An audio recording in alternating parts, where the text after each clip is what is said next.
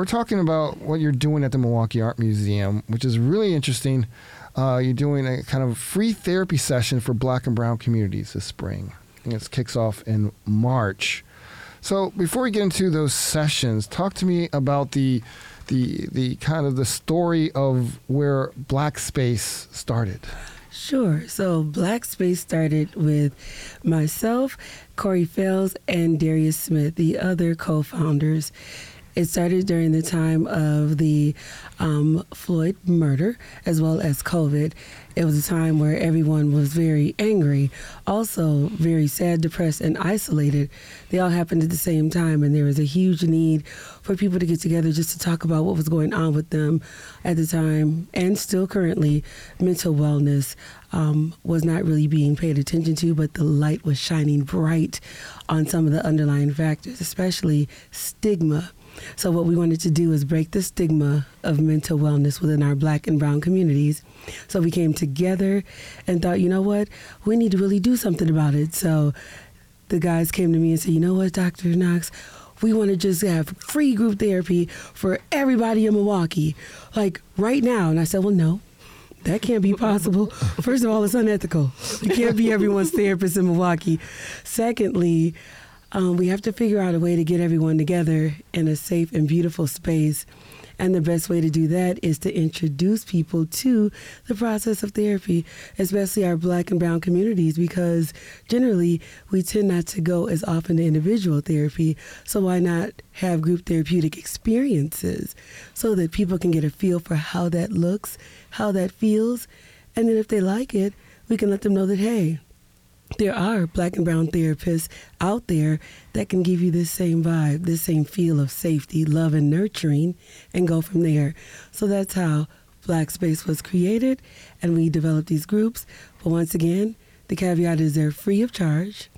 They are also in safe, beautiful spaces, and provided by a black or brown therapist that's licensed.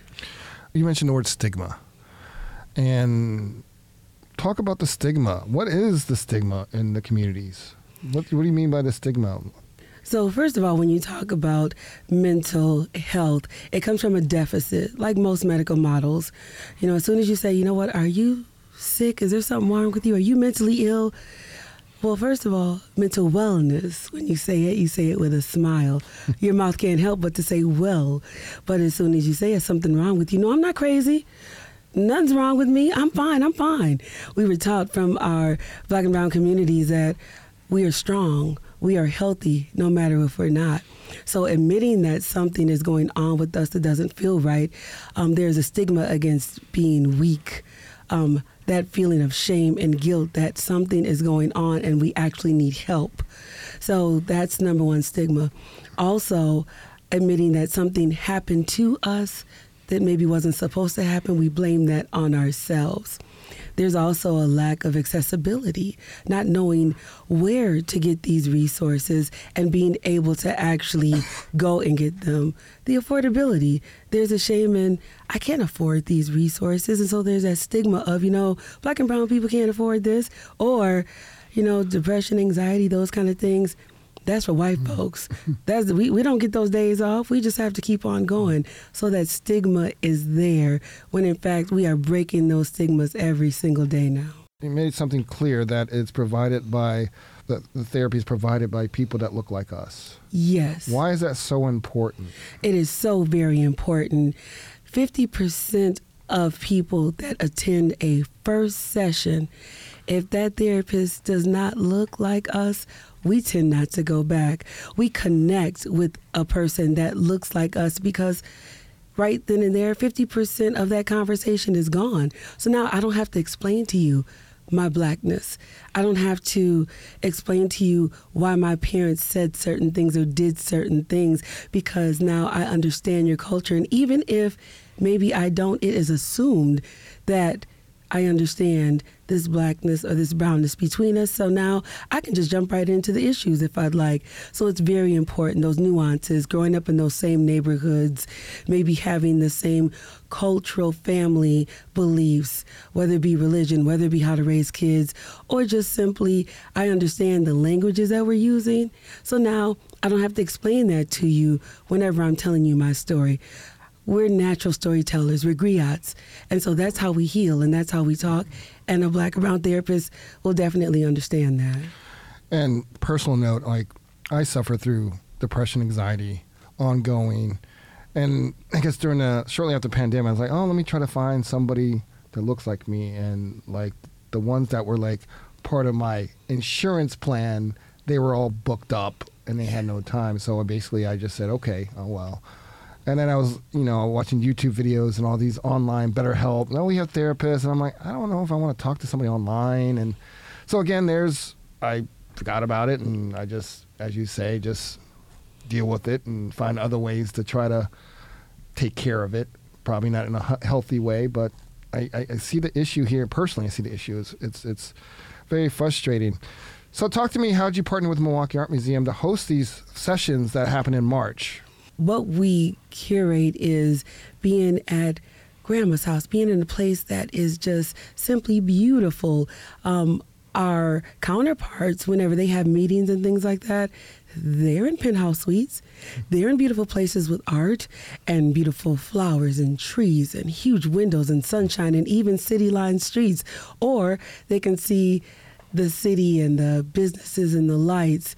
Why can't we? Many times in black communities, um, when we have these meetings, maybe we're at the bottom of the church after fellowship hall. After chicken and fish are fried, and now okay, now we have about a half an hour, so now you can lose, use our room, or we're at the community center after twelve games of hustle. Okay, you can use that back room. Absolutely not. We are worth it. So when we thought about it, we thought, wow, we met Dr. Kantara, who is absolutely fabulous and wonderful. And the Milwaukee Art Museum, it's a place where black and proud people never saw themselves. It wasn't a place where we came and thought we fit in, but really, we absolutely do. So I'll let Dr. Kantara speak more about that. Thanks, Dr. Knox. I want to extend what Dr. Knox was saying about beauty and my research, and my doctorate is in art and performance in the African diaspora. And so, two things struck me while I was listening to you, Dr. Knox. One is um, that that stigma about us being afraid of being seen as crazy or less than exists not only like in African American culture, but I see it in Nigerian, Haitian culture. My folks who identify as Latinx, we talk about that all the time. My like AAPI folks, like it is like a global stigma we could talk about that and its relationship to colonialism, right? Yes, like it's yes, there, yes. it's there uh, to make us feel like less than. So one, that stigma exists globally, and two, as someone who's really committed to studying and embracing Black arts across the diaspora, I also know that art and beauty are political. They have been and are the spaces where we heal and there is art for art's sake but it's there's also art for uplifting and transforming a whole community and society. And so for me at the Milwaukee Art Museum I have always wanted it to be an extension of people's wellness toolkit for it to really be a place where we consider art and the museum as part of your holistic wellness. And also as someone who is black and understands what it feels and looks like to be black in America in a white supremacist society, I also wanted to reach out to folks who maybe don't feel safe even thinking about coming to the Milwaukee Art Museum, that feel like that is a space that is too beautiful, quote unquote, for them or inaccessible for them. And I realized that Black Space is doing amazing work. And to partner with them is to also extend the doors and literally open the doors to people who, one, may never have come to the art museum, and two, who maybe don't always think about beautiful spaces, spaces that belong to them, that will catch and hold them at their worst. And so for me, it was like a no brainer. It was like the, the barest basic thing that we could do. Um, so we're looking at the, the schedule. You broke it up. so you broke it up for women, LGBTQIA plus, and men.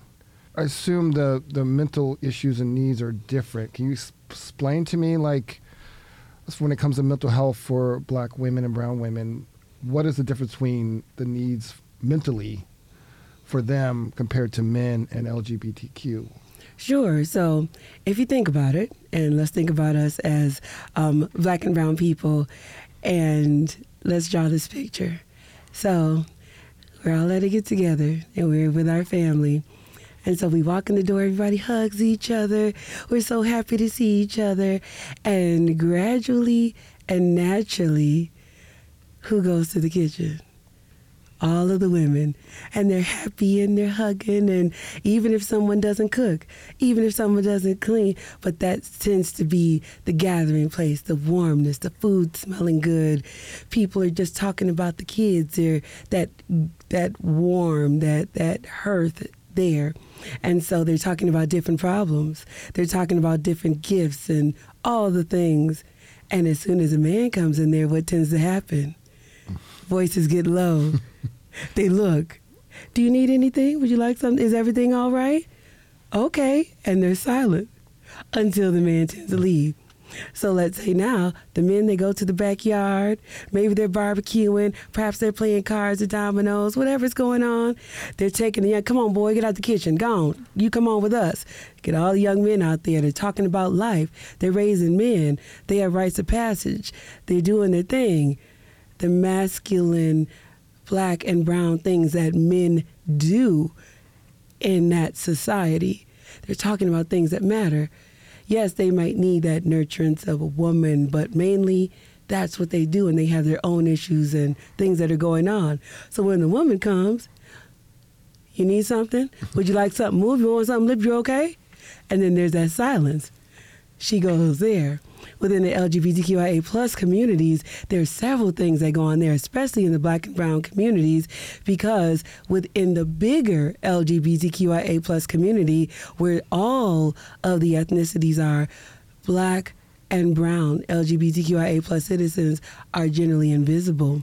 And sometimes their issues are matched and blended in with ethnic issues, and it should not be that way. Mm. So their voices aren't heard well so they have different kinds of mental health issues that are challenges, not only being black and brown, but also being a black and brown person. Within the LGBTQIA plus community is a whole different ball game that needs to be discussed that can't and generally is not discussed within spaces of health, touching black and brown bodies, physicians, things like that, or within families, either not being accepted or are black and brown people not understanding or not wanting to understand there's a stigma there, so on and so forth. So I facilitate all of the groups as of now. And so being culturally aware and culturally intentional is the number one value that we have. And so any therapist that comes on board needs to have that knowledge. And how I just explained it, if you don't have that, no matter what black and brown you are, there's no way that you can facilitate this group. So you have to be well aware of those mental wellness issues and challenges among black and brown women, black and brown men, and black and brown LGBTQIA plus communities. So to answer your question, yes, there are very much so different challenges for each group. So let's say someone wants to go and they they're like they see it and like I, I should go but I don't know what to expect. I'm I'm, I'm scared. I'm nervous. I so. What do you tell that person? What what's the expectations? What should they expect to happen at this uh, this session? Sure. So first, it is okay to be scared and nervous because mm-hmm. you don't know us like that. Mm-hmm. However, just know that we understand that. So you come on and we are welcoming you with open arms. First, go to our website look at the pictures, feel the vibe, because we believe visual is a wonderful thing. If you want someone to read it to you, if you are differently able, that's fine. Talk to someone who's been there before. We do have information of others who've been there who don't mind you calling them and asking those questions. Next, when you come in, we do greet you with hellos, warmness. We will ask you if you don't mind getting a hug or giving one. Also, we provide food because how can you possibly pay attention or feel loved and warm if your belly is not full or at least okay because you're coming after work, you're coming after school, or you're just coming to a new place where you're like, I don't know what to expect. Also, we sit in the round. And so we make sure that you have something to do with your hands. We have stress, um, whether it be something to hold your hands with stress balls, things like that. Uh, expect laughter, mm-hmm. expect tears, expect a group of people who have probably been through somewhat of what you've been through, mm-hmm. who have probably talked about something never or even for the first time. So you won't be the only one. Expect love expect empathy, expect compassion, expect to build community. I would say also to expect privacy and confidentiality. So these sessions happen at a day and a time when the museum is closed to the public, primarily so that the folks who attend know that this is your space. You don't have to worry about anyone coming through. Um, you can also expect that we will have ma'am security guards who are there to open the door and to like greet you and welcome you into the space and also to like help you navigate your space.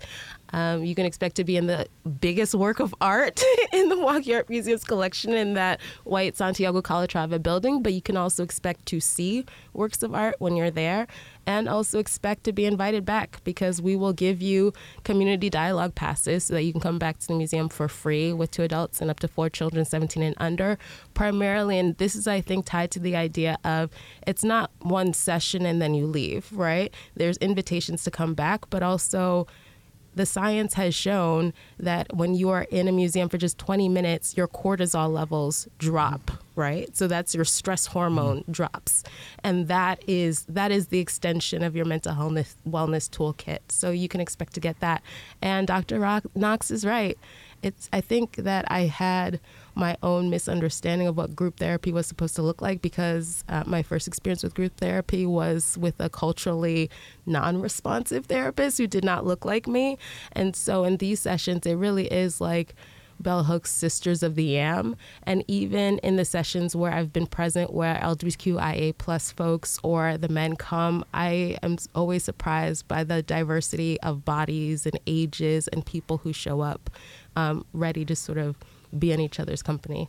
Just like anything, working out once doesn't really help the body. Mm-hmm. You know, going to therapy once doesn't mm-hmm. help really the issues. Mm-hmm. So, do you give them opportunities? Is there a chance to do follow up therapy? Is there a toolkit to take home to learn how to cope? So, what is like the after the session? What happens after follow up? Absolutely. So we'll just talk about the during, which leads to the after. so during, because it is all applicable, um, we talk about, uh, we usually have a topic. And then people speak on it right away. Well, this is what happens with me sometimes. Well, me too. Well, me too. Um, we definitely have toolkits, so strategies to use um, when it comes to certain things that go on and everyone can pretty much utilize those according to their personality and their issues. We give away things that they can use, um, whether it be in paper form print or online. We also have a um, resource list, um, one for um, black and brown men, one for black and brown women, and one for black and brown LGBTQIA plus communities. So what I do is I make sure to partner with other therapists that are black and brown within our community who have said, "Yep, we have openings," and so I make sure to call them every quarter and say, okay, what's your list looking like? Because as you spoke about, I've called and they either have been booked or they haven't answered the phones mm-hmm. or on my insurance card, they're not available. And that is true. Black and brown therapists are the lowest paid. Mm-hmm and overworked. Mm-hmm. And so that is very much so the truth. However, what I do is I continue to call. I say, please, um, let them know that Dr. Knox sent you or that Black Space sent you. Keep calling. And I tell them the techniques keep calling, keep letting them know, okay, I'll fill out that other intake sheet because there is a special way to do it because there's only 4% of us mm-hmm. in the United States, which means there's 4% of us here. There are some wonderful um, partnerships that we have with MindStar, mm-hmm. um, AMRI, uh, all, there's so many that I can name, but they we have a huge list. So that's a list that they will get. Um, we have QR codes right there in the group. They can just do it right with their phone and look at all of those. Um, now we're going to be combining some of the lists because we have a lot of therapists that are LGBTQIA plus allied, mm-hmm. as well as they see women and men. Mm-hmm. So that's wonderful. Also, we follow up with them via email is there anything else that you need?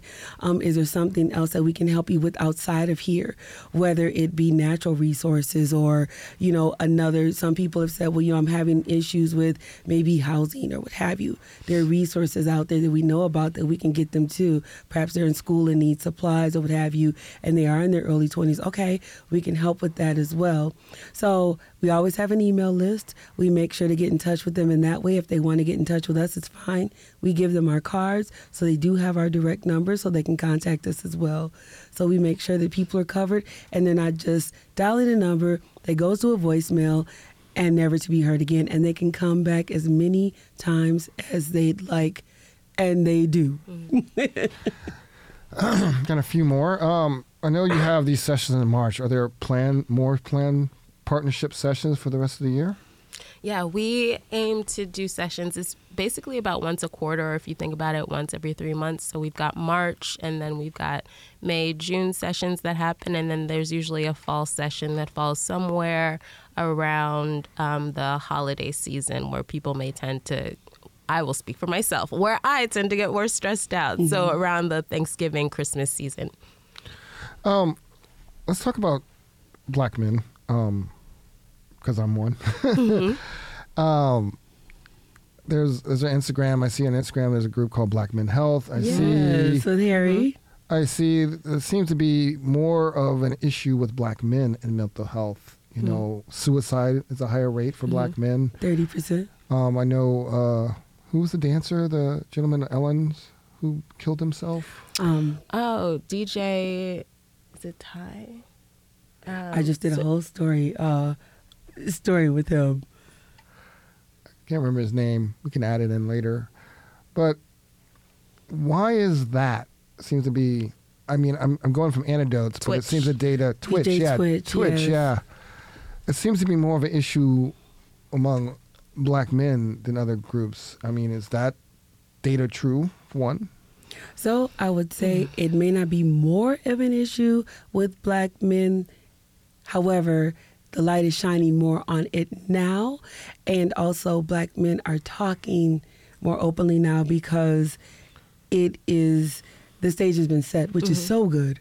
Um, there are more uh, people like us out there that are saying, "Come on, let's talk." You mentioned Black Men Heals. Um, you have uh, Gee's Clippers mm-hmm. um, with um, his uh, curated space there. Mm-hmm. Uh, you have um, Antoine, just a lot of people in Milwaukee that are doing such wonderful things and have such wonderful spaces. I know with the black men that um, we curate the space for, it is phenomenal how mm-hmm. when we get there and we talk, it doesn't take five minutes and we are talking. Mm-hmm. Black men are telling their stories. They are speaking about things that are going on with them from wanting to be that person that provides for their families, not only financially, but physically, mentally, and emotionally. They're talking about their relationships, not only with their partner, but especially with their children mm-hmm. um, and with their parents. Um, occupationally, trying to make do and do the best that they can, but being turned around time and time again. Racism and discrimination is the number one highest risk of mental health challenges among black men today. Mm-hmm. It's not spoken about as often as it should be, but the research shows that it absolutely is one of the number one highest risk factors, as well as poverty. So if you look to see who is the most impoverished, it's right there. It would be a single black women with children, black men without a certain amount of education or without a trade. And so when we have those groups, they are moving, they are powerful. We have men who pour their hearts out and afterwards they're like, you know what? I'm here for you, brother. Let's just change numbers. You know what? Can you give us both the list? And they partner up because that's what black and brown men do it is a myth when people say that they're not there for each other or it's mm-hmm. crabs in a barrel. Mm-hmm. Absolutely not. If you would come to our groups, you would see that that's not it at all. shaking hands, being there for each other, coming back to the groups together, not only in twos, but in threes, bringing a friend with them, talking about their children, trying to mentor each other in that space, and they didn't even know each other at first. So, yes, there are certain parts of the mental wellness space where they can talk about these things. And I think these spaces need to be curated because I think the level of suicide and the level of depression not spoken about would decrease. However, it's still there and it's still very prevalent. Doctor, sorry, can I ask a follow up question Sure. on that? Um, is it fair to say that even if you have found yourself a therapist and you love your therapist, by going to group therapy, you get the added bonus of connecting with other people and realizing that, oh, I'm not alone in this, right? And building community and those relationships. Is that one of the benefits of? Absolutely. I, with Black Space, that's what it is. We Mm-hmm. are an interconnected people, not just connected, interconnected since the village. We rely on each other when we do certain things. For instance, men, black men, and women. When I went out to get my PhD, for example, I didn't think to myself, well, I can't wait to get this and get these letters behind my name. I said, I have to get this degree for my family Yep. because I have to make sure that I'm able to give them what I need, Yeah. put my nieces and nephews through college, and what I want to do for this community. Mm-hmm. I have to because there's not many people that look like me with letters behind their name. So when I step into those white spaces, Mm-hmm. I can be called doctor, and then people who look like me can say, if she can do it, I can do it too. Totally. I know her from Hillside, Lapham Park, Lisbon Square, 26 in mm-hmm. Galena, 6 in North Avenue. That was not for me. Mm. For me was a byproduct, but we are interconnected. So those groups, it was all a strategy because in groups, that's how we are. So if I look you in your eye, I am now responsible for you. Mm. So if we're in this group together, I'm responsible for you. When I see you outside the group, I got you. Even if it's a day I don't want to, mm-hmm. I'm responsible and I still have to have you. Mm-hmm. On the black men thing, is it? Do you think also it has to do with the masculinity, the the mm. the, the, the stereotype, the images we see our our parents, our grandparents? You think that plays a huge role? The whole I um props to Carl, like the first therapist that I ever went back to, and Carl was a black man. And I'm saying this story because as I thought I was grown then, but I wasn't. I was like 28. And I remember I chose Carl as my therapist because I said that I feel like I have trust issues with black men. I feel like this is an important story to tell because it took me a very long time to realize, oh, black men like want to be loved and like want to be vulnerable and are vulnerable. To like see that right? I have a black father in the home like i've got black cousins but somehow i never really took that need for vulnerability and love seriously with black men. And so part of me feels like that's what i see when i see the space that black space creates. And even in the conversations with corey and darius like this this opening of possibilities of how you can be in the world, right? It's not a singular way of moving through the world. And a lot of it does undo the stereotypes of black men that I feel like even in our community we carry with us. And my two co founders are two beautiful, wonderful, strong, and able to be vulnerable intentionally black men.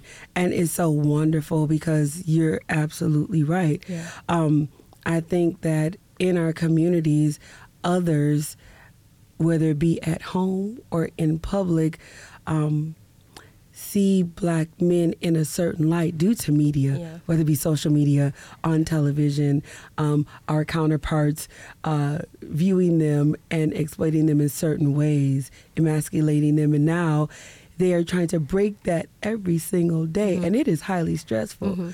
But to come home and still have that same Yeah. energy because of what we Mm-hmm. as black women have been exposed to as well is very hard. And now you have this conflict within a black man and he's just trying to fight against it all. What wonderful space as black space to say, you know what? Come. Mm-hmm. I will give you rest. one thing is personally I deal with and some people have said it doesn't exist, is the imposter syndrome. Ooh, yes. It, You know, I'm I'm sharing something with you. I, I run this station HYFIN. I put a lot of pressure on trying to create Mm. something for us, Mm-hmm. and I go through. Am I doing enough? Am I? And it is. I feel like it's taking a toll. So, what's your thoughts on imposter syndrome, and how can people like myself and other people of color deal with it if they don't have therapy or can't get the therapy? Like, how do you? Because it's constant on like every day. Like I was awarded Black Excellence Awards and I felt like I didn't deserve it. Mm-hmm. Right? Mhm, mhm. You're sitting there and like you hear the stories of other people. Like, why am I here? Mm-hmm. So, so how do you how do how do, how do people? What kind of things can people take away if they don't have therapy, don't have a therapist, access on that issue alone? Well, first I'll start with this. You are the man, so I'll leave that there, mm-hmm. and then I we can all talk about it, and then I will I will definitely give you some techniques because I, we all go through it as Black people. But do you have any? I will come back to techniques, but I will say that I feel like I deal with imposter syndrome. That's what I was talking the about. If you have an example of Yeah. imposter syndrome, I mean, I have a PhD behind my name. I work in a beautiful space. I'm in a leadership position. And I feel like there's maybe not a week that goes by when I feel like I'm not doing enough and that I haven't done enough and that there's still more to do. And I will say that um, personally, I feel like it leaves me feeling tired Mm-hmm. and like, dang, when am I going to arrive? like, when can I take feel a that, break? yeah. know. And I will say that my therapist has been invaluable in that, but I would also say that my um, my group of sister friends and colleagues have also been really invaluable for having a mirror. And like we were texting today, like Dr. Knox, Corey, and I, because I was like, I don't, I don't feel too good. Just letting you know, I got a bit of a cold. And Dr. Knox is like, girl, you need to take care of yourself. And I could hear her, Dr. Knoxing me.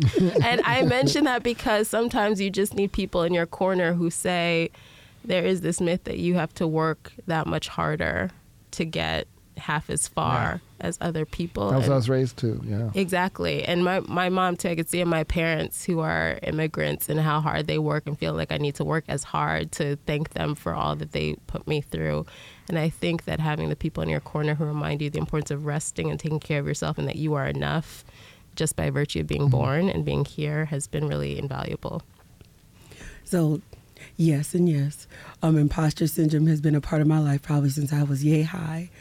Um, always been an overachiever, but that struggle of not wanting to be because of where I grew up Mm-hmm. um, and looked at as overachieving is a negative, if that makes sense.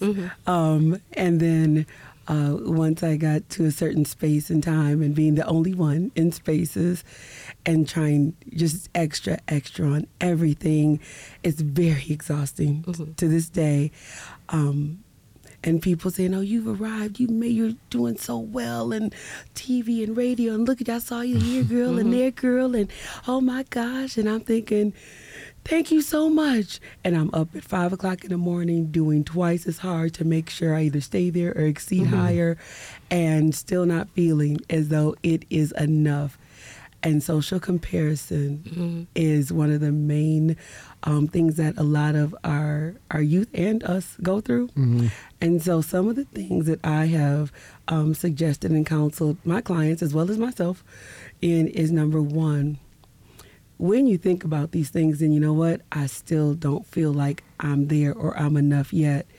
Looking in the mirror and not the mirror that you see, but those people that have said to you, you have done a fantastic job. I cannot believe, like, I want to do what you do. Or, man, how did you do that? Getting a journal, whether it be mm-hmm. verbal to your phone or writing, and just write down all the things that you've heard within that week. Every week. Like, just keep it and then start looking back at it. And I know it sounds so cliche, but you will look at it and be like, okay, so on those days where you're feeling like, are those moments, because it comes for me like mm. every 20 minutes, and looking back at those and saying, you know what? The world is your mirror. Your first mirror is your parent or that person that raised you. How could it not be? And so when we don't feel as though we are enough or we are doing enough, those accolades, and I mean from the trusted people, mm. Those accolades, those hugs, or you're doing so well for our community, or write the one down I said today. What did I say? You're the man. That's what she said, Tarik. You're the man. and what we tend to do is we don't want to be cognizant of that, so we forget. Like, I'm going to see you somewhere in the next six months. I'm rolling up on you. And I'm going to say, So, do you remember what I said to you? And what we'll do subconsciously Yeah. Yeah. Is do that. forget it. So, what we have to start doing is tapping into that subconscious. And if we can't write those things down, also looking back at the awards, looking back at how it feels, not just verbally, but physically. Like, how did that feel to get that award that day? Give me three words how it felt. Because I know plenty of people that went there and I wasn't even able to go. People were like, you can't have a ticket. But um, how did three words of how it felt to get that award? Honestly, there was joy, Joy. um, but to be honest, there was it was clouded with do I deserve this? Right. So, mm-hmm. you know, it was joy, and I had my coworkers and my my partner Ray was there, and Mm-hmm. it was nice. But I just I couldn't have hundred percent joy. So this is where the practice comes in. You had joy. The subconscious comes in with imposter syndrome. Imposter syndrome is a cognitive distortion. First, oh my God. Second, do I deserve this? Write down joy. That whatever that feeling is, hmm. that's what. And then you continuously catch that, catch it, write it down. The imposter syndrome stuff will come, but that's that cognitive distortion, is what it's mm. called, that comes after. And that's the thing you feel about yourself because of what we've been through, our black trauma, what the world has given us, all of the mm. things that happen because we're the only one, we're less than, so on and mm. so forth. But write those those things down that people have said about you positively, that you felt inside, that joy, all of the things. Final question is is I want to ask a question about the group that's not part of this. White allies or friends in the community. If you have white friends or allies, and they probably want to say like, how should I help? Sure. What's your answer to that? That is a wonderful question. And even though they're not a part of these groups, they absolutely are. So, um, Black Space and Milwaukee Art Museum, which uh, Dr. Kantara will talk about. Um, so, we definitely um, have people that donate. And we'll love to continue to do so, whether it be money, spaces. Also, um, Black Space definitely indulges in uh, community um, workshops and teaching. So we teach cultural competence within communities. Many times it's just held at schools and academia and things like that. But uh, we partnered with Black Lens at one time, and we continue to do this throughout um, Wisconsin and throughout the state. So we offer cultural competency um, workshops for communities. That means neighborhoods, homes, um, schools, all the above, and you can come and learn about what it means to be culturally competent within your community. How do you sit next to someone that you eat with, work with, play with? And be a wonderful ally. Those who say, "Well, how can I help her?"